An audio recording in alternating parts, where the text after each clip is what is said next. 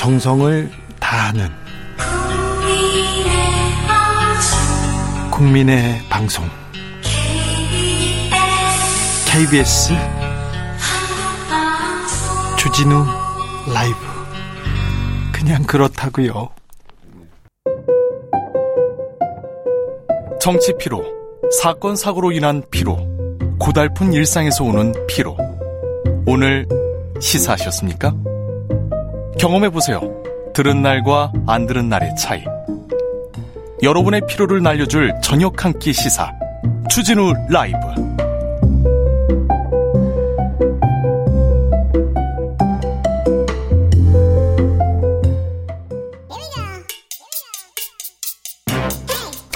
뉴스를 향한 진지한 고민 기자들의 수다.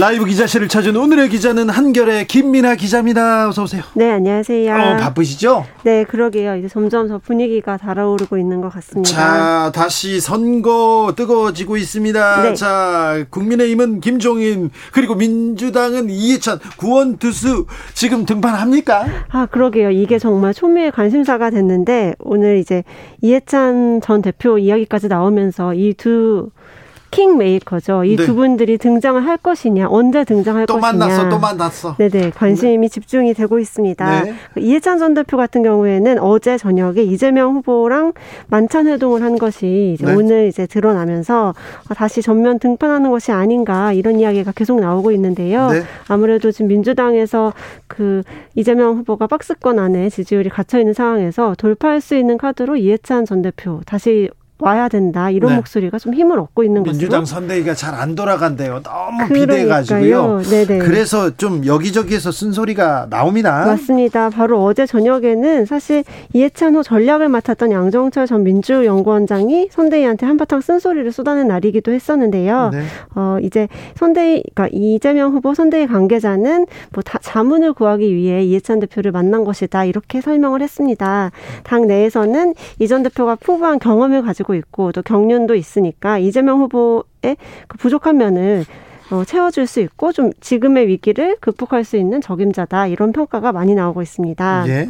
반- 반면에 좀 아직 그 이제 좀 젊은 층을 타겟을 해야 하는데 다시 이해찬 전 대표 나오면은 옛날로 돌아가는 거 아니냐 이런 우려도 만만치 않긴 합니다. 그 얘기를 옛. 옛날로 돌아간다 그 얘기를 김종인 전 비대위원장이 막 하고 그랬었잖아요. 맞습니다. 본인도 이제 다시 등판을 하시기를 기다리고 있는데 지금 이 두 분의 그 인연을 다시 되돌아켜 보면은 네. 관악을에서 선거를 했을 때 두 분이 맞닥뜨렸던 적이 한 번 있었었죠. 아, 그게 뭔30 33년, 네, 맞습니다. 30년 전이었어요. 네네. 그때는 네네. 이해찬 대표가 이겼죠. 맞습니다. 4% 포인트 차이로 간발로 이해찬 대표가 이겨, 이겼었고. 그 이후에도 판판이 거의 이겼는데 네, 그렇죠. 저 김종인 전 비대위원장이 민주당에 가서 이해찬 전 대표를 잘랐죠. 맞습니다. 네 네. 그때 이제 또 악연이 조금 나가서 근데 이어지고 이해찬 대표가 또 이겼죠. 살아 돌아서 다시 돌아오셨고 그 뒤로 이제 김종인 전 위원장은 그 보수당으로 옮겼고 그리고 나서는 또 다시 이- 뭐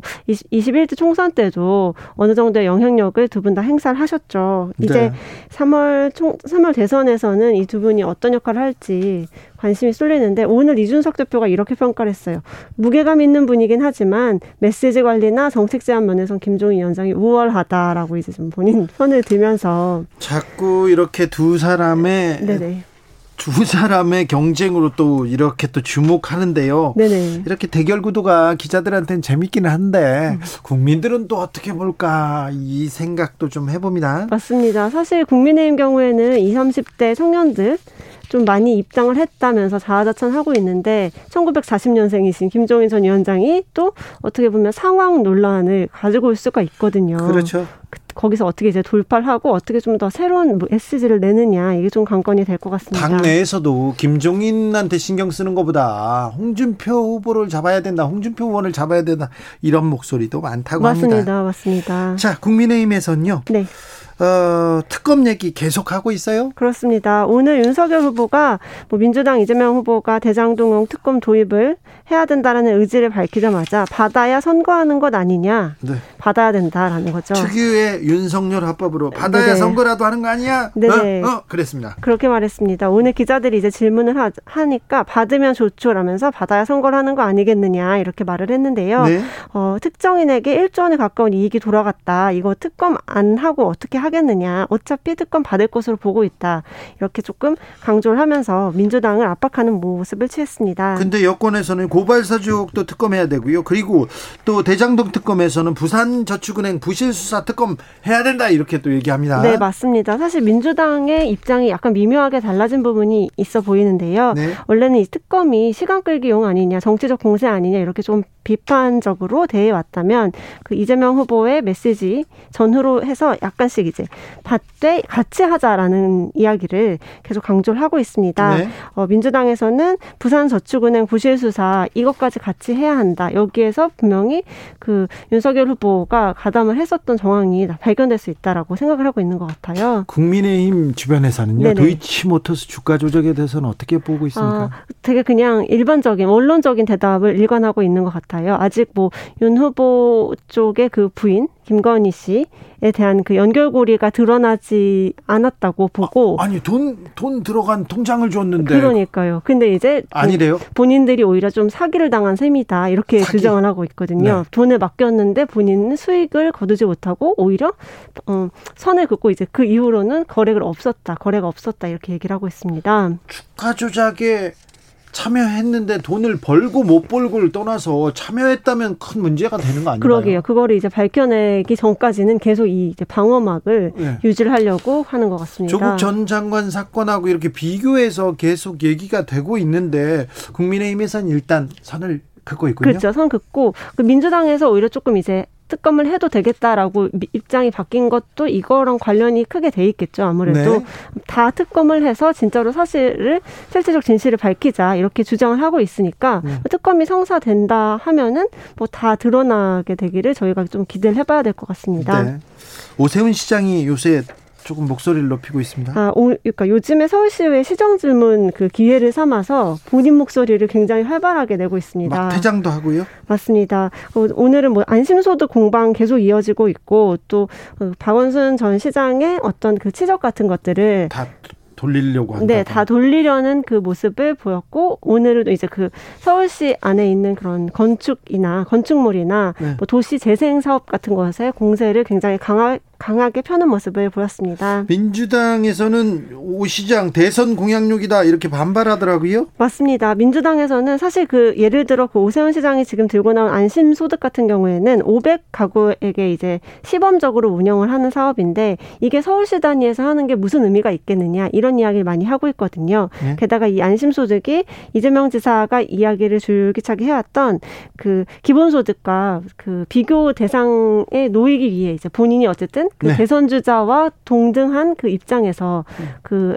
아젠다를 넣기 네. 위해서 이걸 던진 거 아니냐라는 이야기를 계속적으로 하고 있는 거죠. 자, 그러니까 이재명의 기본소득 오세훈은 안심소득이 있다 이렇게 또 올라가는군요. 그렇죠. 네. 그렇다 보니까 이제 민주당 소속이 시의원 중에 굉장히 대다수를 차지하고 있고 그 안에서는 어, 이거는 서울시에서 하기에는 오세훈 시장의 대선 공약용 선심 정책이기 때문에 받아들일 수 없다 이런 주장이 많이 나오고 있고 시에서는 대선 정책용이 전혀 아니고 뭐, 뭐 중앙 정부와 협의해서 시행하는 사안일 뿐이다. 기초생활보장제도 한계점을 좀 보완하기 위한 것이다 이렇게 해명을 했습니다. 저 오세 훈 시장을 비판한 한결에 그 네. 이후에 강, 광고 안 준다고 했는데 그러게요. 광고 아직, 안 줍니까? 아직 예, 풀리지 않은 것으로 알고 있습니다. 조선일보는 뭐 전면 광고를 두 면씩 막 주던데요? 네, 그거 그, 그렇죠. 저희가 뭐 광고를 달라고 이렇게 말하기가 조금 조심스럽긴 한데 여튼 그 상황이 변했어요. 그렇게. 지금 아무튼 네네. 한결에는 광고를 안 주고 있습니까? 네, 아직은 해결이 안 된 것으로 알고 있고요. 네. 어떻게 될지 또 봐야겠네요. 놀랍네요. 네, 일단 오세훈 시장 같은 경우에는 대선 출마 정말 하나 안 하나 이런 얘기가 굉장히 많았었는데 예? 일단 시장의 현직 시장으로서 그 국민의힘과 민주당 사이에서 본인의 존재감을 부각을 하면서 네. 대선의 그런 전초전 양상을 본인이 좀 좌지우지하겠다 이런 포석이 깔려 있는 것 아닌가. 그래서 요즘 굉장히 뉴스가 많이 나오더라고요. 그 크게 움직이고 있습니다. 네네. 오세훈 시장은 왜 이렇게 또 행보를 이렇게 보폭을 넓혀가는지 그것도 좀 재밌는 사안인데 네. 좀 지켜보시죠. 네, 그러겠습니다. 기자들의 수다 한결의 김민아 기자와 함께했습니다. 감사합니다. 네, 감사합니다. 교통정보센터 다녀오겠습니다. 공인혜 씨.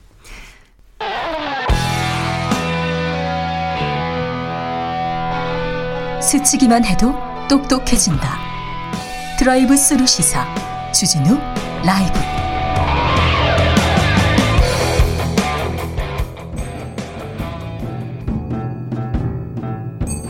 태초에 철학이 있었다. 하늘과 땅 사이 쏟아지는 궁금증, 세상의 모든 질문, 이제 철학으로 풀어보겠습니다. 철학, 어렵다고요? 일단 맛이라도 봅시다. 철학의 맛. 경희대 학술 교수입니다. 정치 철학자 김만군 박사 어서 오세요. 예, 안녕하십니까? 양지열 변호사 어서 오십시오. 네, 안녕하세요. 아, 철학자예요, 양지열 변호사. 아니에요. 아, 저보다 더 철학자시죠. 자, 철학의 맛 오늘 주제는 부동산의 이야기입니다. 한국 사람한테 이 부동산, 땅, 집 이거는 어떤 의미인가요? 아, 참. 어려워요. 네, 너무 어려운 것 같습니다. 처음 옛날 같은 경우에는 참 이게 저 같은 경우에는 집 같은 경우에는 이제 내 집을 마련한다 이런 것들 뭐 안정적인 안 보금자리 같은 걸 좀 마련하고 내가 그래서 이루어야 될 꿈 같은 것 중에 하나처럼 뭐 이렇게 여겨지고 있었던 그런 것 같은데 사람들이 그렇게 생각하더라고요. 예, 예. 예. 그런데 지금은 오히려 이제 그런 것들이 너무 더 강해진 게 강해졌어요. 예, 더 훨씬 더 강해진 이유가 이제 이 집 자체가 내가 사는 곳이 내가 사는 계급을 표현하는 어떤 그런 수단 같은 게 되어버렸다는 느낌이 좀 들 때가 있습니다. 네. 그래서 실제 이게 우리가 뭐 부동산 카스트 제도라는 말까지 있을 정도고, 네. 예, 그래서 어디에 사느냐가 내가 사는 사회적 지위를 사람들한테 말하는 어떤 그런 셈이 돼버려가지고 아파트에 산다, 예, 몇 평에 산다, 몇 이게 산다, 예. 어린 아이 때부터 제가 되게 웃겼던 게 문득 든 생각이 우리 천자문 어렸을 때라도 그냥 지나가는 말로 듣긴 듣잖아요. 네, 하늘천 따지 않으면서.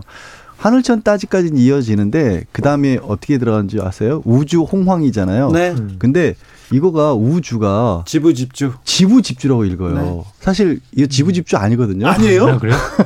그 뭐예요?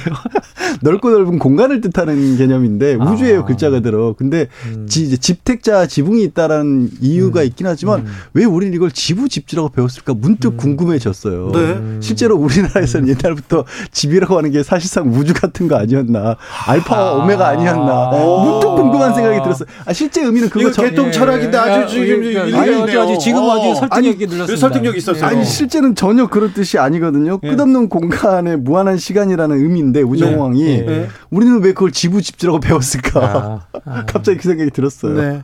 근데 아까 음. 김한구 박사님 얘기대로 네. 집에 대한 개념이 더 중요하고 네. 더 절박해졌어요. 네. 왜 그랬을까요? 아니, 전, 저는 처음에는 어떻게 생각했었냐면요. 이게 우리나 그 사람들마다 국가마다 좀 노후를 대비하는 방식이 다르거든요. 그 해외 같은 경우에는 특히 서구 사회에서니까 소득으로 많이 준비해요. 그래서 연금의 형식 이런 네. 거로 준비를 많이 했는데 우리나라 같은 경우에는 저는 이게 연금 제도가 발달하지 못했었고 그리고 연금 제도가 국민연금 제도가 자리 잡았지만 국민연금 뭐 같은 것들을 20년 자격을 채워서 받을 수 있는 사람이 생각보다 많지 않거든요. 그런데 그래서 처음에 저는 우리나라 같은 경우에는 이게 많은 사람들이 뭐, 뭐 이렇게 소득보다는 노후를 자산의 형태로 좀 준비한다고 생각을 했거든요. 그러니까 집 같은 거의 형태로 집이나 땅이나 이런 형태로 준비해서 집을 훨씬 더 중요하게 생각하는 거 아닐까. 그리고 집의 가치를 중요하게 생각하는 게 아닐까라고 늘 생각했는데 최근에는 정말 이게 생각이 조금 바뀌어서 이제 아 이 집 자체가 단지 노후의 자산이나 어떤 그런 것들을 준비한 하나의 수단이라기보다는 오히려 이것들이 내가 사, 내가 어떤 사회에서 누리고 있는 지위나 어떤 계급을 표현하는 수단이 되었기 때문에 이렇게까지 중요하게 여기는 건 아닐까 이렇게 생각이 들더라고요. 우리가 이제 국가는 굉장히 급속도로 경제 발전을 했죠. 네. 경제 발전을 하면서 산업 구조를 여러 가지 분야가 있지 않습니까? 뭐 그중에는 금융이라는 것도 있고 그리고 말씀하신 것처럼 연금 제도라는 것도 있고 음. 그런데 그렇게 발전해 나가는 제도 속에서 없던 돈이 굉장히 많아졌는데 그 없던 돈이 굉장히 많아지는 가운데서 그 부동산 토지라든가 주택에 관한 정책들은 사실상 따라오지를 못했던 것 같아요. 네. 그러니까 돈이 갑자기 많아진 돈을 가져다가 부을 수 있는 곳은 사실은 부동산밖에 안 남, 부동산이 제일 컸었고 음. 경제가 발전하면서 이 부동산마다의 가격의 차이라고 해야 될까? 그러니까 개발이 되고 뭐 쉽게 말해서 서울의 강남 같은 것도 생기기도 하고 그렇지 않은 것도 생겼는데 그러면 거기에 맞게끔 사실은 산업이 발전하는 속도에 맞춰서 어떻게 보면 토지라든가 부동산 주택에 대한 정책이 있었어야 되는데 그게 없이 그러니까 제 가장 대표적인 걸로 대한민국처럼 많이들 강조하는 게 어떤 부동산을 가지고 있을 때 그 부담이 적은 나라가 없어요. 음, 그렇죠. 비싼 집들. 뭐 네. 아파트가 비싼 데는요. 홍콩 뭐 일본 이런 데들이 훨씬 더 비싼 데도 많습니다. 네. 미국 같은데. 근데 그런 아파트들은 그거를 가지고 있기 위해서 계속해서 내야 되는 돈들의 유지비가 되게 많거든요. 네. 그 나라들은 경제 발전이 비슷한 수준으로 올라갔으니까 우리는 우리는 경제의 속도에 비해서 그 부동산 정책의 속도가 못 따라왔던 것 같아요. 그러다가 음. 어느 어떤 시점에는 이미 가진 사람들이 너무 많아진 상황에서 그 뒤늦게 그걸 규제하려고 드니까 음. 반발만 생겨서 아직까지도 제대로 못 잡지 않은 게 하는 생각이 들어요. 이로대님께서 우리나라 사람들은 역사적으로 삶의 터전을 타의적으로 빼앗겼던 경험이 있어서 그럽니다. 일제시대도 음. 그렇고요. 전쟁도 그렇고요. 그러다 보니 정착에 대한 무의식이 핏줄을 타고 내려온 것이 아닌가요? 물론 이제 안정보다 재테크의 수단이 되었지만요. 그, 저, 저한테는 음. 이런 핏줄을 음. 타고 내려온 거는 전혀 없는 것 같습니다. 아니, 그 얘기도 저희가 이제 망고쌤 기다림이랑 예. 바꿨어서 그 얘기 했는데 음. 예전에 생각해 보면요. 예전에 이제 집이 아니라 토지였죠. 네. 그렇죠. 농업이 농업이 음, 전부였을 음, 때 음. 대부분의 국민들은 사실은 소작농이었어요. 소작농이었죠. 그래서 네. 주인집이라는 표현이 음, 음. 진짜 실제로도 음. 주인이었잖아요. 네. 그 사람들이. 그러니까 사람의 주인이기도 했잖아요. 그러니까 그런 것들 사실 아픈 과거지만 그런 역사, 역사죠 역사가 그게 남아 있을 수 있는 거죠. 강성모 성모님께서 사업이나 노동 기대보다 기대 소득보다 훨씬 높은 수익률을 주는 부동산 이 부동산 문제가 이렇게 끝없이 부동산이 치솟고 있어서 좀 불안합니다. 그 음. 불만이에요. 이게 못 사서 불만, 내 거는 조금 올라서 불만, 많이 오르면 세금 올라서 불만, 모두가 불안하고 모두가 불행한 게임에 지금 음. 들어가 있습니다. 음. 그래서 민심이 끓고 있어요. 음. 뭐 어디를 어디를 건드려도 말씀하신 음, 것처럼요. 그러니까 어디를 건드려도 어디를 건드려도 불만이신 상황이 그러니까. 되는 거예요. 제가 이런 얘기를 들었어요. 요즘 2030 얘기를 정치권에서 많이 하잖아요. 2030 중에 딱히 정치 현실에 대해서 관여가 관심이 없는 친구들이 만약에 제일 정치권에서 불만을 표출하는 데가 어떤 데냐라고 들어봤더니 그 부모 세대가 부동산 정책에 관해서 불만을 토하는 걸 듣고 2030 세대는 그걸 배울 수 있다라는 거예요. 예. 그럴 수 있잖아요. 집에서 음. 아버지가 예. 아니 나 지금 병년 퇴직하고 아파트밖에 없는데 사실 그 아파트가 2, 30억 하는데 음. 근데 음. 그 청년 그 청년은 그 아버지의 불만을 듣고 이 정부를 비판, 정부, 정책을 비판할 수도 있다라는 건데. 그런 사람 많습니다. 근데 정, 정부에 쓴 정책을 만들 때 또 청년 세대들의 어떻게 보면 주거 문제를 해결하기 위해서 또 세금을 걷는 거거든요. 그러니까 청년을 위한 정책이 펼쳐지느라고 아버지 세대에게 부담이 가면 그 부담을 청년이 또 같이 비판하는 그런 웃지 못할 일들이 벌어지고 있는 거예요. 거기다가 더 저는 또 하나 요인이 되게 문화적 요인이 있는 것 같은데요. 특히 2030, 특히 20대 같은 경우에는 우리나라에서 저는 처음 만들어진 아파트 키즈들이라고 생각하거든요. 예, 외국 같은 경우에는 이게 아파트가 별로 좋은 주거 수단이 아니죠. 우리나라처럼 네. 이렇게 뭐 좋은 주거 수단이 아닌데 실제 지금 우리나라에서 이제 지금 특히 도시화되기 시작하면서 많은 도시화에서 아파트가 무수하게 들어섰고 거기서 이제 아이들이 다 아파트에서 나고 자랐거든요. 그래서 실제 이 아파트를 그렇게 부담스러워하지도 않고 이게 나빠하지도 음. 않고 이 아파트 안에서 이 세계에서 사는 거에 되게 당연시하는데 생각해 보면 이제 집값이 너무 폭등하면서부터 이, 이, 자기가 살고 있고 자기가 자란 세계에서 쫓겨날 위치에 처해진 거죠. 그렇죠. 예, 예. 그러니까 그 불안이나 그 불만들을 어떻게 우리가 되게 뭐라고 해야 될까 수렴하기 상당히 어려운 상황에 와 있는 것 같아요. 성장하면서 가졌던 거를 다, 나는 개인적으로 못 가진다라는 음. 건 굉장히 음. 큰 불만이 될 수밖에 네. 없는 거죠.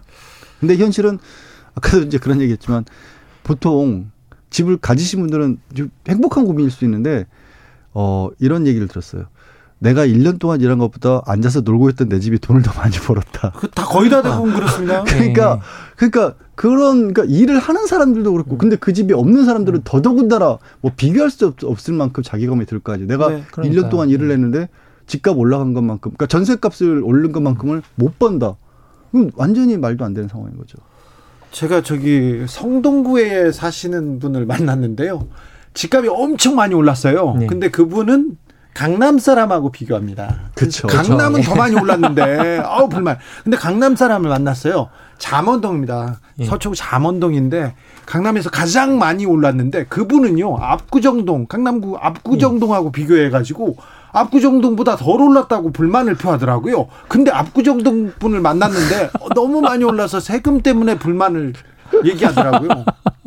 이거 뭐. 야, 이거 참 웃고 있지만 이게 웃을 일이 아닌데 이게 어떻게 그러니까 지금 부동산 같은 경우에는 어디를 생각 어디를 대도 뭐 어디를 갖다 대도 특히 도시 안에 살, 살 살고 계시는 분들, 특히 높은 집값에 이렇게 있으신 분들은 그리고 특히 도시에 살고자 하는 세대들은 여기 여기 뭐 누구라도 불만을 가질 수밖에 없는 그런 상황에 처해 있는 것 같아요. 그나마 이제 이제 학자들이 경제학자들이 뭐 풀 수 있는 어떤 해결책이 주어진 해결책이라고 하는 게 끝없이 나오는 얘기긴 하지만 아직까지는 안 통하고 있는 게 절대적인 인구 절벽이 온다라는 거죠. 예. 사실은 공간적으로 수요 공급으로 따져봤었을 때는 남아 볼 수밖에 없는 구조라는 건 그렇습니다. 맞아요. 네. 분명 네. 곧 와요. 그러니까 서울 같은 경우도 이미 작년 재작년부터 줄어들기 시작했거든요. 수도권도. 음. 그러면 지금도 이미 공급 가용이 돼 있는 부분들이 분명히 줄어들긴 할 텐데 걱정되는 건 이게 부동산이 지금 말한 것처럼 그렇게 돈을 버는 수단이 돼 버렸기 때문에 어딘가 누군가는 계속해서 그 분위기를 기조를 끌고 나가려는 사람들이 있을 거란 말이에요. 분명히 있죠. 그게 음. 문제예요. 그게. 네.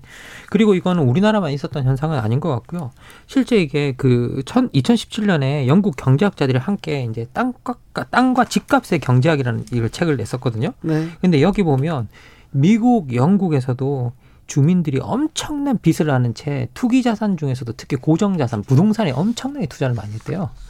예, 여기 예 그리고 이거는 뭐 우리나라뿐만이 아니는 전. 세계적으로 다 그렇죠, 사실은. 지금 네. 그렇게 이렇게 나타나고 있어서 어떻게 보면 그래서 근데 여기에 근데 좀 저는 들여다보면서 좀 문제가 뭐냐고 생각했냐면 오히려 집값보다 땅값이 더 큰 문제가 아닐까라는 생각이 들 때가 있어요. 그렇죠. 예, 연결 땅이- 연결이 돼 있죠, 그러니까 사실은. 땅값이 비싸니까 그 위에 서 있는 건물들이 비싼 거 아닌가라는 생각이 자꾸 그렇죠. 들거든요. 다 예. 지금 땅값이죠. 예. 그런데 지금 우리나라 작년에 보니까 물가 상승률보다 땅값이 13배 올랐더라고요. 예, 문제가 있죠. 네, 큽니다. 조기숙님께서 아버지는 집값이 올라야 되고 아들은 집값이 내려야 하고. 네, 조기숙 예, 선생님 맞으시죠? 네. 5405님 저는 신도시가 진행 중인 곳에 살고 있는데요. 수없이 아파트가 세워질 때마다 어휴 집은 저렇게 많은데 왜 다들 내 집은 없다 소리가 나오게 하는 건가요? 원인이 무엇인가 싶더라고요. 그러니까요. 아, 지방에 출장 갔다가 서울 오지 않습니까? 그러면 아파트가 빽빽합니다. 서울 근처로 올 때마다 빽빽한데 내 아파트, 내 집은 없습니다. 네. 사이님께서 아, 살기 힘드니까 집에 대한 애착이 좀 심한 것 같습니다. 걱정입니다. 이렇게 얘기하시는데요. 네. 아 근데 여러 가지 제가 이제 아까 조금 전에 말씀드린 것처럼 수요 공급 면에서도 충분히 여유가 생길 수 있고 그리고 제가 코로나 19를 겪으면서 많은 분들이 야 비대면으로 할 수 있는 일이 이렇게 많을 줄 몰랐다는 얘기도 하거든요. 음. 그 얘기는 뭐냐면 주거 환경에 대한 제약이 굉장히 많이 풀리고 있다는 거거든요. 그렇죠. 음. 사실은 네. 그래요. 그러니까 이제 출근 안 하고 비대면 어, 그렇죠. 온라인 예. 계속 갈 거예요. 이 그리고. 이제 우리 IT 업계 업계 중에서도 선도적으로 제주 같은 데 간 업체들도 있었잖아요. 예. 아직도 대한민국에서 주요 기업으로 유지하고 있습니다. 음, 충분히. 그러니까 제주 가 가지고 땅값 올랐다고 좋아하고 있어요. 그렇죠. 아이러니아, 아이러니하게도 그래서 저 그 말할 때 깜짝 놀랐어요. 제 땅값이 얼마나 올랐는데 아니, 그러니까 그때는 그러려고 한 건 아니었잖아요. 그렇죠. 그리고 예. 그래서 사실 여러 가지 요인상 이제는 더 이상 그 집착하지 않아도 될 만한 요인들은 있는데 그걸 뛰어넘는 요인이 결국에는 돈을 돈 맛을 본 극히 일부라고 할 수 있는 사람 이거를 시장을 뒤흔들고 교란시키는 그런 사람들이 있다라는 거죠. 그렇죠. 투기 세력들이. 그 그리고 그거 잡아야 돼요, 사실. 청년들이 내가 열심히 일하면 더 나은 미래, 어, 편안하게 가족들을 음. 부양할 수 있고 편안하게 살 수 있는 그런 꿈, 음. 이런 꿈을 꿔야죠. 예, 기본적으로 우리가 사실 GDP 들여다 보면 그 항목이 두 개밖에 없잖아요. 이게 어, 노동소득하고 자본소득 두 개밖에 없는데, 근데 노동소득으로 살아갈 수가 없고 자본소득이 높은 사람들 소수들만 이제 살아갈 수 있는 그런 세상이 돼버렸기 때문에 대거 가고 있기 때문에 사실 이게 일하는 사람들이 자기가 일해서 뭔가를 할 수 있는 뭔가 성취할 수 있는 걸 만들어줘야 되는데 그런 것 중에 사실은 과거에서 가, 가장 그게 기본적이고 어떻게 보면 모든 사람의 호소력이 있던 게 내 집 마련이었는데 그것 자체가 이제 서울에서 불가능해지는 상황이 오니까 상당히 좌절감이 올 수밖에 없다는 생각이 듭니다. 근데 이제 망건 쌤이 얘기한 것 중에서 이런 부분도 있어요. 사업을 하시는 분들도 뭐 큰 사업이 아니라 코로나 때 지금도 진행 중이지만 많은 소상공인 분들이 어려우면서 무너지고 극단적인 선택하신 분들까지 나왔잖아요. 그렇죠. 네. 많았죠. 근데 임대인이 무너졌다는 얘기 들어본 적이 있어요. 그리고 음. 큰 기업들, 그렇죠. 네. 큰안 회사들 다잘 됐습니다. 큰 회사들은 이미 가지고 있으니까. 네. 그러니까 저도 이제 소- 조그맣게 사업하시는 분들이 그런 얘기예요. 직원들 월급 주고 음. 어, 자기 뭐 같이 직원들 못지않게 일하고 음. 사장이라고 하지만 더 큰 돈 못 가져가는데 그보다 더 큰 돈은 사실은 음. 임대인들한테 음. 가게세를 내고 있다고. 그러니까 여기서 부동산이라고 하는 게 얼마나 사실 우리 사회 경제에 있어서 좀 악역이라는 생각밖에 음. 사실 안 들어요 저는. 사실 이게 부동산 쪽에 들어가는 돈이 상당히 심각하다는 생각이 많이 드는 건 뭐냐면요. 이게 헨리 조지라고 하는 아주 유명한 이제 네. 토지 기업가이잖아요. 그분이 경제의 3요소를 맨날 들여다보면 어 토지, 자본, 노동이라 그러는데 경제학 교과서 읽어가다 보면 갑자기 토지가 공중으로 증발한다 그러거든요. 네. 하나도 안 보인다고. 그런데 국가의 부가 늘어나고 있는데 노동자 임금은 많이 안 오르고 이자율이 상승하지 않는다라는 건 돈이 어디로 딴 데로 갔기 때문인데 새 항목에서 비어 있는 게 토지백밖에 없다는 거예요. 네, 그럼 그 그렇죠. 지대로 다 넘어가고 있다는 네. 거예요. 그래서 이 지대를 국가가 잘 다뤄내야 된다고 계속 이야기하거든요. 그래서 이 지대에서 확실히 세금을 걷어내야만 한다. 그리고 이게 최우선의 세수가 될 정도로 걷어야 된다고까지 이야기를 하거든요. 아니 좀 전에 드린 말씀 그대로인 거예요. 네. 이렇게 하면 예를 들어서 그 가게를 운영하시는 사장님이 가게세가 뭐 반까지도 한 10%가 줄어든다고 치면 그거 종업원들에게 월급으로 줄 수가 있는 거예요. 그렇죠. 근데 그걸 못 내니까 근데 이게 악순환인 게 뭐냐면 그 가게세는 못 깎으니까 종업원들이 급여를 깎고 코로나 때 힘드니까 종업원들을 내보내고 본인도 일자리를 잃는 그런 상황이거든요. 이거는 비정상인 거거든요, 사실. 아, 그렇죠. 그래서 부동산이 이게 아, 사유재산인가 공공재인가 네, 이런 데에 대한 생각도 좀 음. 다시 해야 될 때가 온 것 같습니다. 뭐, 그, 저, 제가 이렇게 뭐 말씀드리면 또 맨날 이거 이야기만 하면 사회주의자라고 해서 욕을 해서 난리인데 전 토지 공개념 진짜 필요하다고 생각하거든요. 그 토지 공개념 같은 경우에는 이게 뭐 민주주의 국가 이게 어딨냐라고 하지만 실제로 뭐 이탈리아, 스페인, 뭐 대만 같은 경우는 보면 아예 대만은 헌법에다가 거기 그 불당에서 불로소득 얻는 거 국가가 다 세금 부여해서 걷어낼 수 있다고 헌법 조항에 박아놨거든요. 예. 그래서 근본적으로 우리가 여기에 대한 좀 치유책이 우리가 좀 있어야 되는 것 같아요. 그 소위 이 토지 토지 공개념이라는 게 국유화한다는 뜻이 아니거든요. 아니죠. 절대로. 모든 것은 절, 철저하게 사유화돼 그냥 거기에 세금 부어서 세금을 가져간다는 뜻이거든요. 거기서 얻는 불로소득에. 예. 근데 참 희한한 게, 뭐 종부세 논란 같은 경우도 예. 그래요. 사실 그것 때문에 부담을 지는 사람보다는 안 그런 분들이 압도적으로 많은데도 불구하고 그걸 어쩌면 이제 국가에 대한 신뢰가 좀 없는 것 같죠. 과거에 세금 걷어다 자꾸 딴 데 쓰고 이런 것들을 해서 그런지 모르겠으나 음. 그게 이 공개념에 조금이라도 접근할 수 있는 방법이거든요. 네. 사실 이 일정 부분에 있어서는 그분들이 노력해서 얻은 부가 아니잖아요. 네. 그렇죠. 예. 그분들이 노력한 게 아니라 도시가 개발되고 그 지역이 발전하면서 얻은 부니까 일부를 환원시키겠다는데 언론조차도 굉장히 부정적으로 쓸 때가 좀 많아요, 사실. 예, 그러니까요. 아, 2030 우리 청년들 아, 걱정이 많습니다. 고민도 많은데 일자리 걱정, 취업 걱정 있는데 이제 집 걱정, 부동산 고민까지 해야 되는데 아, 이렇게 힘들어하는 청년들한테 좀 한마디 해주세요, 박사님. 어려운 거니까 박사님한테 물어봅니다. 야, 이, 이 여기에 대해서는 그냥 잘못했습니다라고 말할 수밖에 없는 죄송합니다, 미안합니다라고 사과부터 하고 출발해야 되는 이야기인 것 같은데요. 진심으로 진짜 사과드리고 미안하다는 말씀드리고 기성세대로서? 예, 예, 그렇습니다. 기성세대로서 이거 부끄러운 일입니다.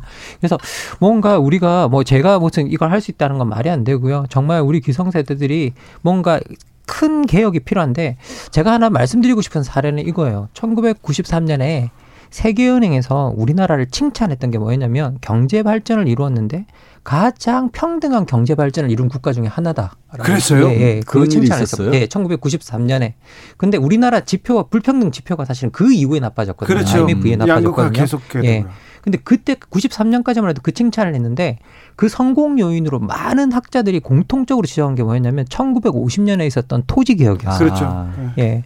1950년에 있었던 토지 개혁 자체가 5%대에 있던 소작 농들을 거의 70%의 자영농으로 만들었고요. 네. 그리고 거기서 열심히 일해서 자기 스스로 돈 벌어서 거기서 이제 아이, 아이들에게 도, 그 교육을 시키고 네. 거기서 교육받았던 치- 그 사람들이 1960년대, 70년대 우리 경제 성장의 주역들이 되어 가거든요. 부모보다 더 예. 나은 그쵸. 세상을 계속 예, 만들었죠. 계속 만들었죠. 네, 교육과 예. 환경을 그래서 그런 그 토지 개혁 자체가 그리고 아주 평등한 발전이 만들어지는데 상당히 많은 기여를 했다고 다 공통적으로 지적을 하고 있거든요. 저는 뭔가 그런 수준의 대책이 필요하지 않을까 이제 한번 리셋 혁명적인 저는 그런 생각이 듭니다. 네.